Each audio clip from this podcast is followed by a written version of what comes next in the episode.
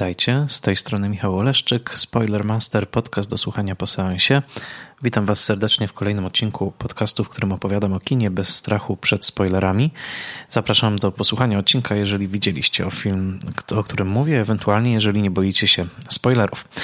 E, film, który dzisiaj będę omawiał to Uncut Gems, Nieoszlifowane Diamenty, film, który w Stanach Zjednoczonych wszedł na ekrany kin, ale na całym świecie jest dystrybuowany przez Netflixa, także możecie go obejrzeć u siebie w domu.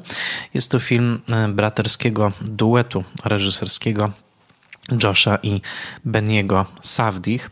E, opowiem dzisiaj trochę o kontekście tego filmu, o jego gwieździe Adamie Sandlerze, o tematach zawartych w tym filmie, no i oczywiście e, zawrę także jego ocenę. E, zanim przejdę do Uncut Gems, konieczna jest wszakże errata, poprawa błędu, jaki zawarł się w ostatnim odcinku poświęconym Mans 66. Chciałem niniejszym się pokajać i podziękować wszystkim, którzy słusznie wytknęli mi, że w filmie Kate i Leopold Jamesa Mangolda główną rolę zagrała nie Kate Hudson, a Meg Ryan. To oczywiście prawda i dziękuję Wam za czujność. Natomiast e, teraz przechodząc do nieoszlifowanych diamentów, e, no przechodzimy do filmu, który został bardzo niesprawiedliwie pominięty w tym roku na Oscarach.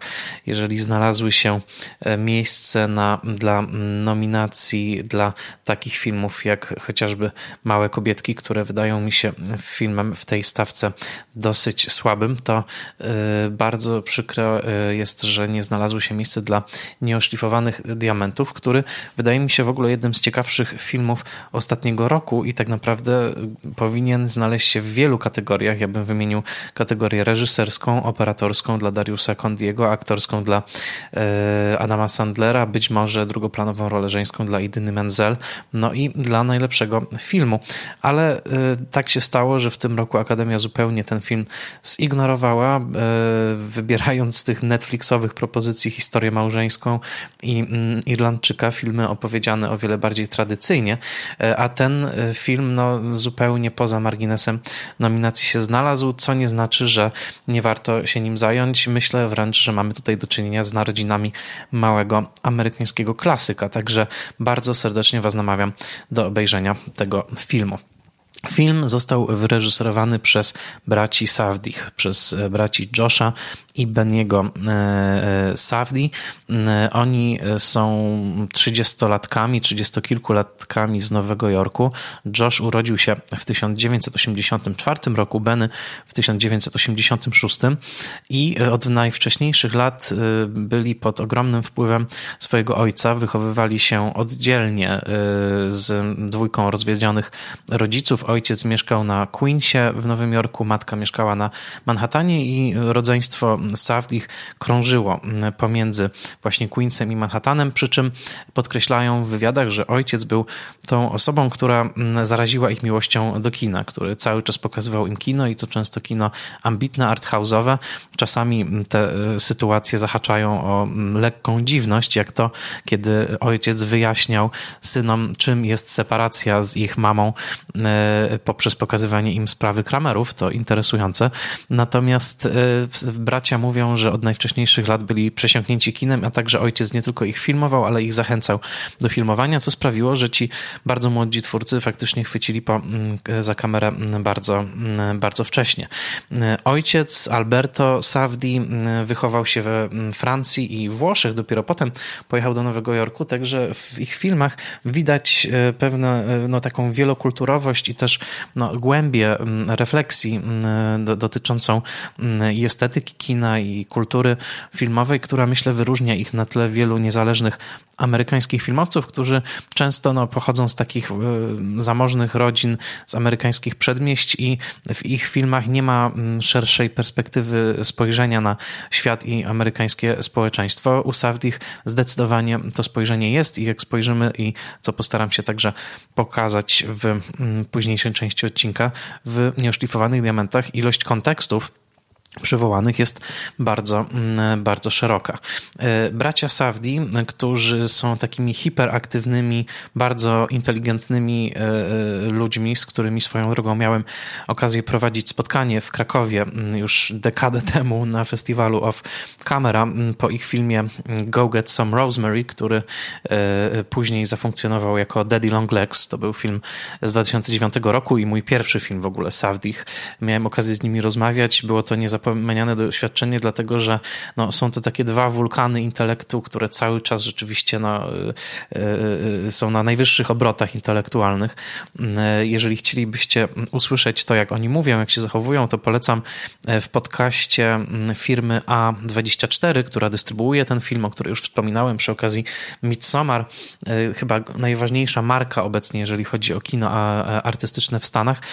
Ta firma ma swój podcast, właśnie A24 Podcast gdzie jest odcinek e, w całości e, zdominowany przez Savdich, którzy rozmawiają w tym odcinku ze swoim idolem Polem Thomasem Andersonem, mm, autorem filmu Lewy Sercowy, który dla e, nieoszlifowanych diamentów jest dosyć istotnym wpływem, ale polecam wam e, posłuchanie tego odcinka chociażby po to, żeby e, odczuć tą niesłychaną, e, bardzo młodzieńczą także energię tej, mm, tej pary, pary rodzeństwa. Więc e, mamy do czynienia z takimi no, dzieciakami filmowymi, którzy rzeczywiście z tą kamerą wyrastali i ich filmy są pełne odniesień także do filmów, które ich ukształtowały kształtowały. E, e, dość powiedzieć, że w nieoszlifowanych diamentach tych odniesień jest dosyć sporo. Już prolog filmu odwołuje się, tutaj jest kontrowersja, e, dwie, dwie, dwie teorie. Prolog filmu, który dzieje się w Etiopii w 2010 roku, gdzie widzimy wydobycie czarnego opalu z kopalni, z kopalni diamentów. No, jedni mówią, i ja także przychylam się do tego, że jest to mm, otwarcie nawiązujące do egzorcysty Williama Fredkina, a drudzy, jak Michael Koreski z Film Comment, mówią, że to nawiązanie do e, poszukiwaczy zaginionej arki Spielberga i do e, tamtego otwarcia. I ja, i chociażby Janek Grojewski na Facebooku, i dopatrzyliśmy się nawet w czcionce otwierającej podobieństwa do czcionki z Egzorcysty, Koreski dopatrzył się podobieństwa czcionki do poszukiwaczy zaginionej arki. Myślę, że pora wyświetlić obok siebie trzy te e, prologi i e, zorientować się, czy rzeczywiście Safdi nawiązują do egzorcysty, czy do poszukiwaczy zaginionej arki, ale muszę wspomnieć też o tym, że Safdi bardzo często nawiązują w swoich filmów do, do różnych filmów, w swoich filmach do różnych filmów, które ich ukształtowały, między innymi napisy do filmu Heaven Knows What, czyli Bóg wie co z 2015 roku, posługiwały się dokładnie tą samą czcionką, co Milczenie owiec Jonathana Demiego, więc y, nawet na takim mikropoziomie to są y, faktycznie tacy twórcy hiperświadomi i bardzo mm, y, no, podążający w stronę takiego kina opartego na grze cytatów, na zabawie nawiązań mm, i tak tak. Więc no, podsumowując, bracia zaczęli kręcić, e, e, kręcić stosunkowo e, wcześnie. Już ich krótkie filmy zwróciły na siebie uwagę i był moment, w którym mm, filmy zrealizowane niezależnie przez dwóch, przez dwóch braci znalazły się na mm, festiwalu w Cannes, na tym samym festiwalu w Cannes. Programerzy festiwalowi nawet nie wiedzieli, że ci bracia są ze sobą spokrewnieni. Mm, e, ale no tak rzeczywiście tak, tak było mm, i dwa filmy właśnie mm, Acquaintance of Lonely John i The Pleasure of Being Robbed, obydwa z 2008 na tym festiwalu w Cannes w różnych sekcjach się znalazły, więc to już był wyraźny sygnał, że dzieje się tutaj coś interesującego. E, przy filmie Go Get Some Rosemary, czyli tym z 2009 roku, nawiązali i utrzymali tę współpracę z Ronaldem Bronsteinem, który pozostał ich bardzo bliskim współpracownikiem, współscenarzystą, współwłaścicielem firmy produkcyjnej Elara Pictures, którą założyli w 2014 roku i współmontażystą także, i tutaj współmontażystą jest też e, filmu Uncut Gems, więc to taka ważna postać. E, on grał rolę główną nieodpowiedzialnego ojca w filmie Go Get Some Rosemary, czy Daddy Long Legs, a prywatnie przez lata był przede wszystkim, mm, e, pracował jako e, operator e, projekcji w prestiżowym kinie Walter Reed Theatre w Lincoln Center w Nowym Jorku, więc także wywodził się z tego takiego mm, środowiska kinofilskiego skupionego właśnie wokół kilku najważniejszych repertuarowych kin Nowego Jorku, więc to, że jednocześnie przy produkcji Uncut Gems pomagało samo Criterion Collection, wyświetlając dla Savdich filmy, które chcieli zobaczyć, które były dla nich ważnymi referencjami wizualnymi, no pokazuje w jakim środowisku, w jakim e, takim e, kontekście e, powstawało Uncut Gems. Jest to kontekst bardzo wyrafinowanej nowojorskiej kinofilii. Wyobraźcie sobie właśnie braci Safdich, którzy piszą scenariusz z Ronaldem Bronsteinem, który jednocześnie wyświetla filmy w Walter Reed Theatre, a później bracia Safdie idą do siedziby Criterion Collection przy Union Square, tam oglądają sobie film Francesco Rossiego Moment Prawdy z lat 60., który Criterion wydał i e, to słynny film, e, taki półdokumentalny o korridzie w e, Hiszpanii. Robią notatki, po czym pracują przy 47 ulicy w tak zwanym dystrykcie diamentowym, kręcąc w rzeczywistych lokacjach. No, jest to głęboko nowojorski, głęboko kinofilski duet i ten Nowy Jork rzeczywiście w ich filmach oddycha i jest bardzo silnie obecny. Dotyczy to zarówno filmu Daddy Longlegs, jak i filmu mm, Heaven Knows What, czyli to właśnie Jak Bóg da e, z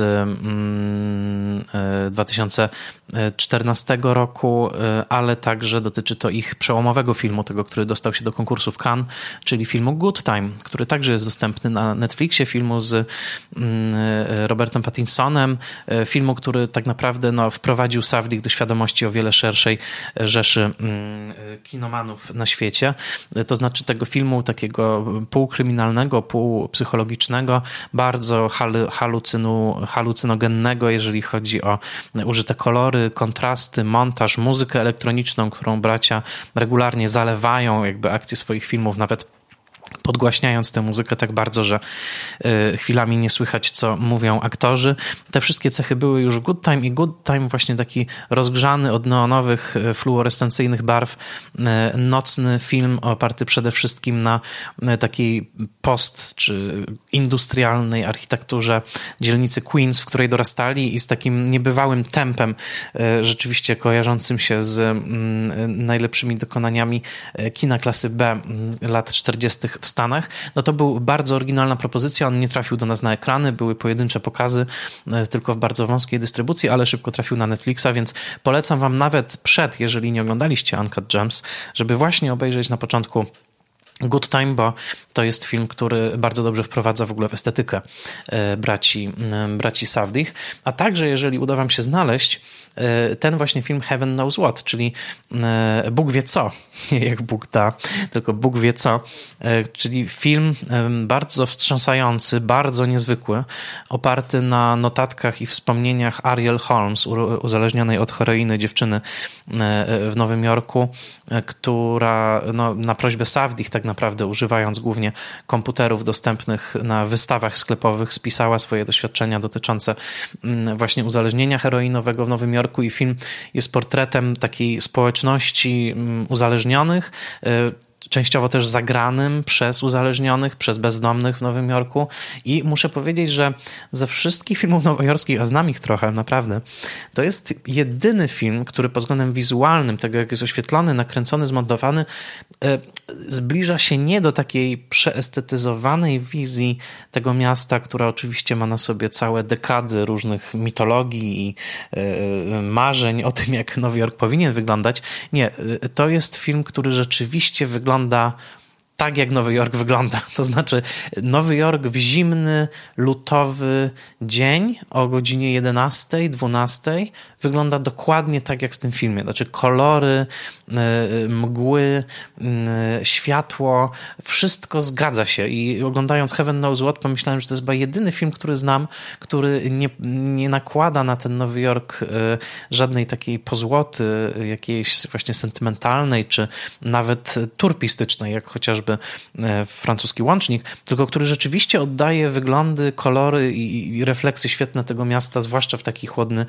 chłodny dzień. I chwilami jest to piękne, a chwilami jest to trochę przerażające, bo Nowy Jork potrafi także być trochę przerażający w takiej swojej e, obojętności na ludzkie istnienie, tak bym powiedział. Więc polecam Wam e, serdecznie e, Bóg wie co mm, z mm, właśnie duetu Savdich. To był pierwszy film wyprodukowany przez Elara Pictures wspólnie z, mm, z Bronsteinem. Także taka jest w skrócie historia tego, jak ci bracia no, zaistnieli i teraz właściwie przeszli z tego kina ściśle niezależnego do mainstreamu, no bo co tu dużo mówić, wielki Netflixowy sukces. E, więc to, to, to, to z jednej strony jest ta linia opowieści. Dodajmy, że Uncut Gems jest filmem, który powstawał przez 10 lat, dlatego że pierwsze pomysły na ten film powstały w głowie braci już 10 lat temu. I później w zasadzie oni o tym mówią otwarcie w wywiadzie, jakiego udzielili Robertowi Kolorowi w Silent Soundzie, że ich kolejne filmy często stanowiły odpryski tego głównego projektu, to znaczy e, chociażby postać grana przez Benego Savdiego, e, e, upośledzonego brata Roberta Pattinsona w filmie Good Time, tak naprawdę była postacią, która była pierwotnie rozwijana pod kątem Uncut Gems, to miał być adoptowany syn głównego bohatera Uncut Gems, czyli Howarda Ratnera, później ta postać wypadła, ale została włączona do Good Time. Wątek toksycznej miłości miłości i uzależnienia od kochanej osoby był e, rozwijany w ramach właśnie e, e, Uncut Gems, ale odłączył się i stworzył osobny film, czyli Heaven Knows What, więc tak naprawdę no, można mówić o swoistej kulminacji, to znaczy do tego filmu, te, właśnie do Uncut Gems prowadziły wszystkie ścieżki kariery braci Savdich do tej pory. No i jest to rzeczywiście piękny rozkwit, bo film, który ma także epicką długość, dwóch prawie i pół godziny i, i naprawdę jest zdumiewający wizualnie i jest takim pięknym rozkwitem tej estetyki, którą oni wypracowywali przez lata, włącznie z bardzo rwanym montażem, nerwowymi ruchami kamery i właśnie ową zalewającą ścieżkę dźwiękową muzykę elektroniczną, chwilami kojarzącą się z Wangelisem, e, ale w takim psychodelicznym wydaniu. No jest to rzeczywiście wspaniałe estetyczne e, osiągnięcie. Natomiast zanim jeszcze e, przejdziemy do samego filmu, y, chciałem powiedzieć dwa słowa o samym miejscu, w którym film się rozgrywa, dlatego że nie jest to przypadkowy adres i także nie jest on przypadkowy dla braci Savdich. Otóż film rozgrywa się przede wszystkim na 47 ulicy mm, w Nowym Jorku, pomiędzy 6 i 7 aleją i o tyle nie jest to adres przypadkowy, że jest to część tak zwanego, właściwie serce tak zwanego Diamond District, czyli właśnie e, diamentowego dystryktu, diamentowej, e, diamentowej dzielnicy, e, gdzie skupia się handel mm, kamieniami szlachetnymi obecnie także metalami szlachetnymi, ale także zegarkami mm, w Nowym Jorku. E, Nowy Jork jest jednym z największych e, centrów światowych, jeżeli chodzi właśnie o handel szlachetnymi kamieniami, obok Londynu, Johannesburga, Antwerpii, Antwerpii czy Mumbaiu. E, to, są, to rzeczywiście jest miasto, w którym e, ten, ten e, handel jest obecny na potęgę i to i na takim poziomie przyziemnym, to znaczy małych transakcji, małych, troszkę mniej wartych kamieni, jak i bardzo kosztownych klejnotów. I cała ta historia diamentowego dystryktu jest także ciekawa, dlatego że obecnie znajduje się tam około 2000 1600 odrębnych biznesów e, e, około właśnie diamentowych czy około złotych e, jubilerskich. Natomiast historia handlu diamentami w Nowym Jorku jest, jest długa, dlatego że trwa tak naprawdę już ponad ponad 100, 100 lat. Y, y, to jest, to jest długa historia, która zaczęła się przy innych ulicach. E, pierwsze sklepy diamentowe i pierwsze takie ośrodki mm, e, e, diamentowych mm, i jubilerskich biznesów to była przede wszystkim Canal Street, czyli dolna część miasta i Maiden Lane. I przez całe lata to właśnie z Maiden Lane kupowano głównie pierścionki zaręczynowe, takie najlepsze, najbardziej cenione przez klientelę. I dopiero później później, w połowie lat dwudziestych, e, także zachęcani przez e, władze miasta, e, handlarze diamentów, przede wszystkim pochodzenia żydowskiego, przenosili się z Maiden Lane na 47 ulicę, gdzie specjalnie zbudowano dla nich nawet lokale. Pamiętajmy, że miasto rozwijało się ku górze, tak, ku północy i rozwijało się na Manhattanie od południa wzwyż, więc ta 47 ulica w pewnym momencie była stosunkowo odległą lokacją stosunku do ratusza, który do dzisiaj stoi na południu Manhattanu. Natomiast no, starano się ten handel diamentowy trochę wypchnąć na północ i rzeczywiście w roku 1925 nastąpiło taka duże, takie duże przenosiny właśnie na 47 ulicę i, okoli, i okolice. Tę 47 ulicę mogliście oglądać między innymi w Maratończyku mm, Johna Schlesingera. Tam właśnie widać ujęcia z tych diamentowych sklepów. Pojawia się ona także w zakończeniu filmu bliżej Mike'a Nicholsa, a także cały segment filmu New York I Love You, ten segment z e, Natalie Portman rozgrywa się właśnie Właśnie tam i dzisiaj, jeżeli pojedziecie do Nowego Jorku i przejdziecie się właśnie między 6 a 7 aleją, 47 ulicą, to zobaczycie mnóstwo tych sprzedawców i to różnego garnituru, tak? To znaczy są e, ci tak zwani najniżsi w hierarchii hawkers, czyli którzy sprzedają najczęściej takie małe, być może nawet fałszywki e, e, w torebkach papierowych i, i wręczają ulotki zachęcające do wejścia do różnych salonów. Są także dealers, czyli ci, którzy już wchodzicie do sklepu i zaczynacie jakieś pertraktacje to, to to są dealers i są private dealers. No to są już milionowe e, transakcje bardzo kosztownych kamieni i ci private dealers nie mają sklepów na dole e, na, na poziomie ulicy, tylko mają swoje bardzo ekskluzywne gabinety w wieżowcach wzdłuż 47, e, wzdłuż 47 ulicy i tam odbywają się te najbardziej kosztowne transakcje właśnie głównie z udziałem no, milionerów gwiazd i, i tego nawet my zwykli ludzie my zwykli ludzie nie widzimy. Więc jest tam cała hierarchia i w tym sensie no, cała ta ulica, cały ten plasterek Nowego Jorku służy jako taka znaleziona metafora e, kapitalizmu, e, a jednocześnie, o czym sami Safdi mówią w wywiadzie dla Silent Sounda, bardzo ich pociągało to, że sam handel kamieniami szlachetnymi jest czymś bardzo może nie tyle pierwotnym, co prastarym w, polski, w, w kulturze światowej. Tak? To znaczy, to jest równie wzbudza emocje diament w średniowieczu, jak i dzisiaj i ta historia właśnie e, szmuglu, e, przemytu, e, handlu kamieniami szlachetnymi, właśnie ukradzionych diamentów, to jest coś, co jakby przez wiek, wieki ludzkiej historii wciąż istnieje i to zauroczenie właśnie ludzkich oczu wpatrzonych w połyskujący szlachetny kamień wydarty ziemi, to jest coś, co Savdich bardzo pociągało i co także pociągało ich ojca. Ojciec pracował właśnie w, w, tym, w tymże Diamond District, i opowiadał swoim synom historię z Diamond District. I e, nie jestem pewien, czy ten zin został już wydany, chyba tak. E, w każdym razie oni wspominali o nim na wczesnym etapie pracy.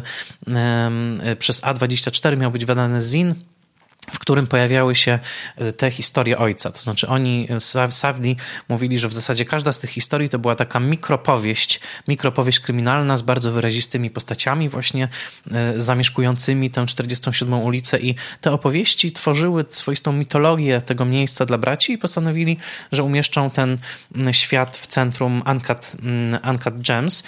No i dokładnie tak zrobili, więc pamiętajcie, że te sceny, kiedy właśnie Adam Sandler idzie 47 ulicą, spotyka różnych albo dłużników, albo ludzi, którzy jemu, e, którym on jest coś winny, winny czy w tle połyskują właśnie te sklepowe witryny z niezliczoną ilością e, biżuterii. To wszystko jest prawdziwy świat. E, rzeczywiście kręcili właśnie przy 47 ulicy.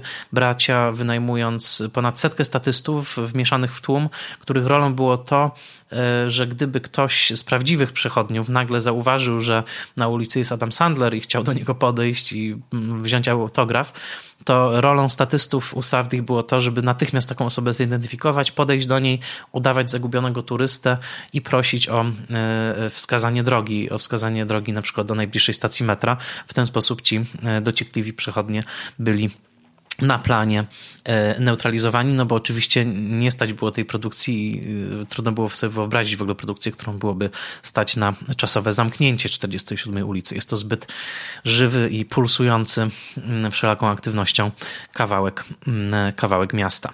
A zatem macie na ekranie czysty, żywy Nowy Jork, taki kawał nowojorskiego mięcha.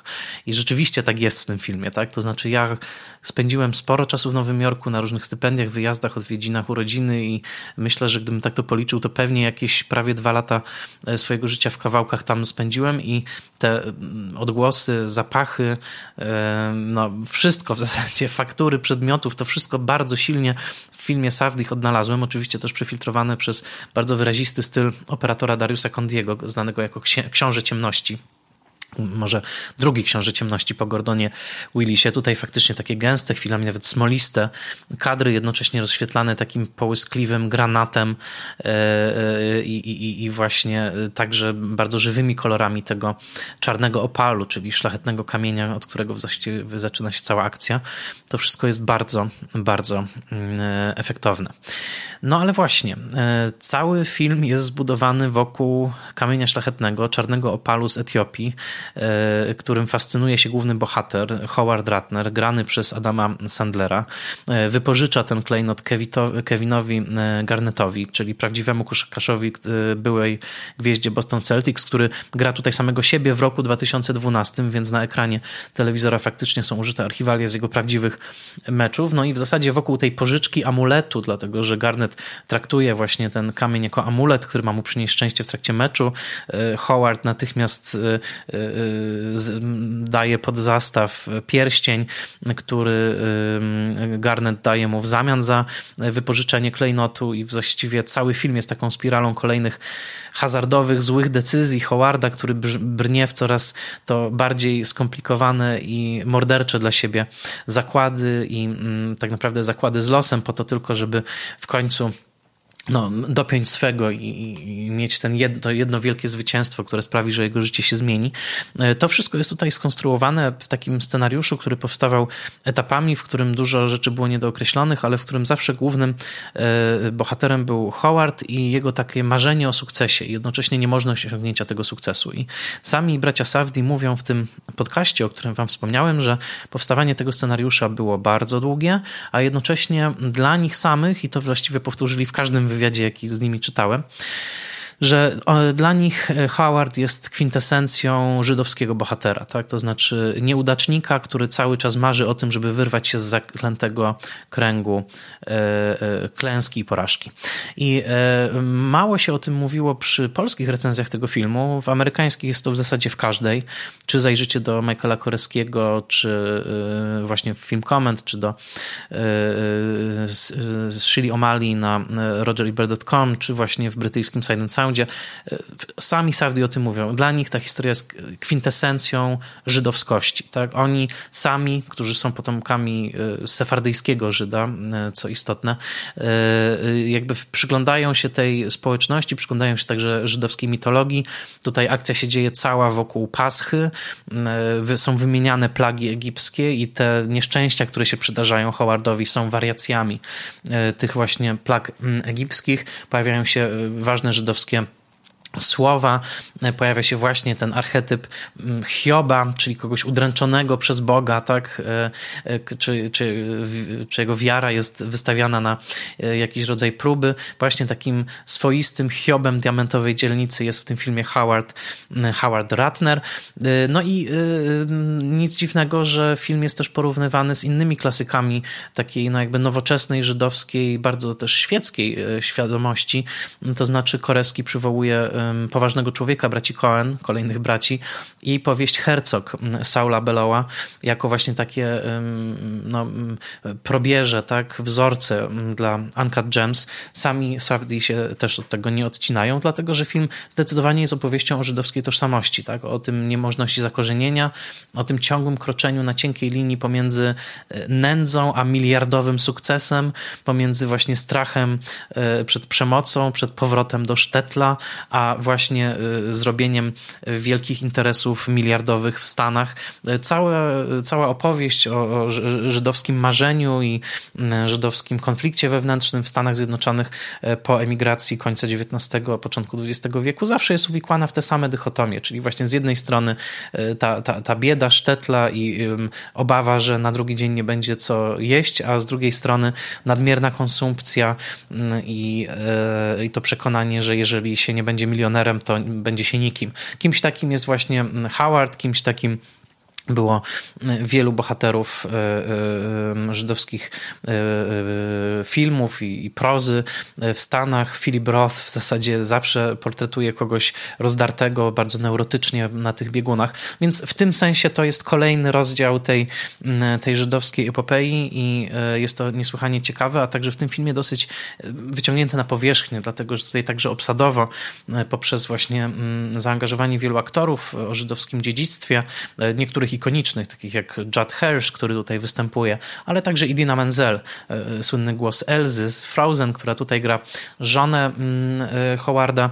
E, to wszystko bardzo mocno w tym filmie mm, funkcjonuje, a z drugiej strony jest duży taki popkulturowy sos, bo gdzieś mamy mnóstwo nawiązań właśnie do Spielberga czy do Fredkina, pojawiają się także gremliny, mały taki diamentowy gremlin, który nawet porusza oczami, więc to, że Safdie wyrośli na kinie nowej przygody, na y, filmach efektów specjalnych lat 80. i 90., to też nie jest tutaj żadną e, żadną tajemnicą. I w zasadzie film i to, jak bardzo on jest rozpięty pomiędzy różnymi skrajnościami, jest oczywiste już od pierwszej sceny, bo najpierw mamy właśnie to intro w stylu egzorcysty czy um, poszukiwaczy zginionej arki, a później gdzie się przenosimy? Wewnątrz kryształu, gdzie połyskują wspaniałe fluorescencyjne kolory, które nagle przeradzają się w kształty organiczne i gdzie jesteśmy?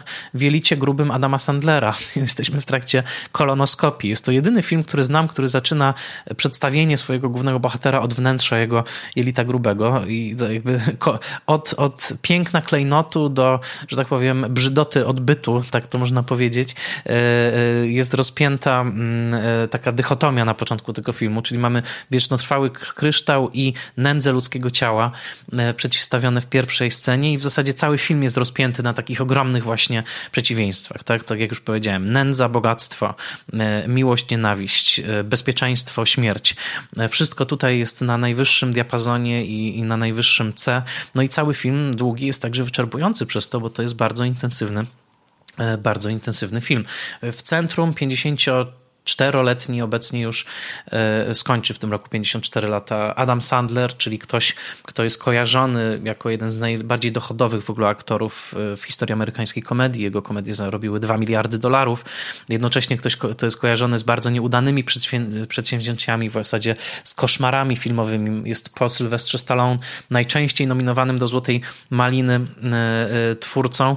Ma tych Złotych Malin na swoim koncie trzy i takie filmy jak Jack and Jill w zasadzie są symbolami złego kina, ale właśnie on, tak jak kiedyś y, y, arthouse'owo wspaniale wykorzystał go Paul Thomas Anderson w Lewym Sercowym, w filmie, który uwielbiają bracia Safdi, tak tutaj oni także umieścili go w centrum i wygrali. To jest naprawdę świetna rola, oczywiście nawiązująca do De Niro, do Pacino przede wszystkim, ale rzeczywiście wspaniale stworzony portret desperata którego e, udręka jest namacalna, ale także który ma niebywałe, niespodziewane momenty czułości, jak wtedy, kiedy rozmawia ze swoją kochanką e, Julią e, i, jest już tak, no, zakrwawiony na dnie właściwie swojego życia i mówi do niej, mogłaby być dla mnie milcz, mogłabyś być dla mnie milsza, albo kiedy w pewnym momencie zaczyna bardzo ostrą kłótnię, ale na propozycję tego, czy chcesz się przytulić, mówi tak, bardzo chcę się, bardzo chcę się przytulić. Swoją drogą Sandler też y, jest Żydem. Jego y, mm, przodkowie pochodzą y, z tych okolic, z Rosji, chyba obecnej Litwy, więc to dziedzictwo też jest tutaj bardzo, bardzo widoczne. Obok tego zaskakująca rola Kevina Garneta jako samego siebie i to nie jest takie cameo gwiazdy, jak to się mówi, że pojawia się i tyle. Nie, to jest w pełni zagrana rola z przebiegiem emocjonalnym, z bardzo wyrazistą obecnością fizyczną, nie tylko dzięki posturze, ale dzięki bardzo intensywnemu spojrzeniu, więc to wszystko tutaj wspaniale jest rozegrane, plus bardzo dobrze użyte archiwalia z jego meczów, więc też wydaje się, że film jest bardzo zakorzeniony e, w rzeczywistości. E, no i też fakt, że to wszystko jest tak bardzo autobiograficzne, że gdzieś ta postać ojca Savdi właśnie się cały czas pojawia i ciągłe, to mocowanie się z żydowską tożsamością, które też było obecne w poprzednich filmach, chociażby w Heaven Knows What, w scenie, w której Hasyd daje głównej bohaterce pieniądze, żeby mogła sobie kupić działkę i mówi jej, że nie ma nic złego w tym, że chcesz być na haju. Gojom też czasami trzeba pomagać i wręcza jej 20, 20 dolarów. Więc tutaj tych tropów także jest mnóstwo, oczywiście włącznie z afrykańskimi Żydami, którzy tutaj są, którzy tutaj są wspomniani. Jednocześnie cały film jest bardzo świadomy faktu, że znajdujemy się w czasach kryzysu, w czasach wielkich rozwarstwień społecznych. Zwróćcie uwagę chociażby na krótki moment, kiedy Adam Sandler wymienia się grubą kopertą z pieniędzmi i na to zwraca uwagę e, e, kucharz w w restauracji i tutaj właśnie chociażby Michael Koreski w film komencie zwrócił uwagę na to, że to krótkie ujęcie pokazuje, że bracia Safdi wiedzą, że e, e, takie właśnie dylematy posiadaczy większej ilości kapitału różnią się od dylematów ludzi, którzy tego kapitału w ogóle nie e, posiadają. O czym jest ten film? Sam Safdi mówi w wywiadzie dla Side Sounda Zbrodnia i przestępstwo jest odrzuceniem umowy społecznej, zawsze fascynującym. Żyjemy w czasie, w którym odrzucenie umowy społecznej jest pociągające. No, y, o tym właśnie jest ten film, że wszyscy czujemy, że umowa społeczna nie działa. Y, każdy z nas marzy o bezpieczeństwie, o wyrwaniu się na niezależność. Howard odważa się o tym marzyć trochę bardziej. Jest może bardziej odważny i jednocześnie mniej rozsądny niż większość z nas. Porywa się z motyką na słońce i koniec końców przegrywa. Przypomina trochę bohatera Pieskiego Popołudnia, granego przez Ala Pacino, filmu Sydney Alameta, który także był taką opowieścią właśnie o małym człowieku, który e, zamachnął się motyką na słońce, chybił e, i, i cały Nowy Jork przez kilka dni przyglądał się jego klęsce. Tutaj jest troszeczkę, e, troszeczkę podobnie. W tle owa Pascha, najważniejsze święto żydowskiego kalendarza, święto, w którym celebruje się e, wyjście ludu żydowskiego z e, Egiptu. No i takie pytanie właśnie o jakby stan obecny duchowy także e, żydowskiej społeczności, który w tym filmie się unosi. Howard tak naprawdę jest postacią tragiczną, ale jest bohaterem, dlatego że siłą odkupiającą w tym filmie jest jego miłość do rodziny. Mimo tego, że ma kochankę, mimo tego, że jego małżeństwo nie jest doskonałe, że nie jest doskonałym ojcem, to ta miłość jest czymś, co go napędza i koniec końców zbawienie w tym filmie, i tutaj być może ociera się to także o chrześcijańskie wątki, jest właśnie w tym, że Howard kocha swoją rodzinę i że w głębi serca jest dobrym człowiekiem. W głębi serca nie jest człowiekiem, który pragnie chaosu, tylko człowiekiem, który pragnie miłości. I tak właśnie w tym filmie to wygląda. Jest bardzo intensywny, rozpięty na różnych sprzecznościach, jednocześnie jest bardzo silnym głosem młodych, wybitnych amerykańskich twórców i serdecznie Was zachęcam do tego, żeby się skonfrontować z tym niezwykłym światem nieoszlifowanych diamentów. Bardzo Wam dziękuję. Dziękuję także przyjaciołom Spoilermastera, czyli kinom zaprzyjaźnionym, w których znajdziecie ulotki mojego podcastu. To kino Amondo w Warszawie, kino ASP w Katowicach. Tam swoją drogą 20 lutego możecie zobaczyć Pupendo, a 27 lutego Kawki na drodze. Dwa bardzo dobre czeskie filmy. Yy, I wiem, że część ulotek stamtąd także dostała się do Szkoły Filmowej w Katowicach i do Ronda Sztuki w Katowicach, więc bardzo tutaj serdecznie dziękuję, a także Centrum Sztuki Współczesnej w Toruniu z kinem Centrum DKFK Cafe, inni w Rudzie Śląskiej, DKF Kinochłon w Augustowie, Kino Świt na warszawskim Targówku, Kinoteka w sercu Warszawy i DKF Uciecha w Górze Kalwarii. Wspaniałe miejsce, do którego mam nadzieję szybko wrócić. Niezapomniany seans tajemnic Silver Lake tam przeżyłem. Bardzo Wam serdecznie dziękuję. Jeżeli chcecie otrzymać naklejkę Spoilermastera, napiszcie na michal.oleszczykmałpa.gmail.com tam yy, wyślijcie mi swój adres domowy, ja wam chętnie naklejkę Spoilermastera wyślę. Proszę powiedzcie o Spoilermasterze jednej osobie, która jeszcze podcastu nie zna. Zapraszam także do obejrzenia mojej rozmowy z Kalorem, yy, rozmowy Karola Paciorka ze mną na jego kanale Imponderabilia. Bardzo fajne, nam się udało dwie godziny porozmawiać w tym tygodniu, więc serdecznie zapraszam. I także zapraszam już za tydzień na kolejny odcinek Spoilermaster, podcast do słuchania po seansie.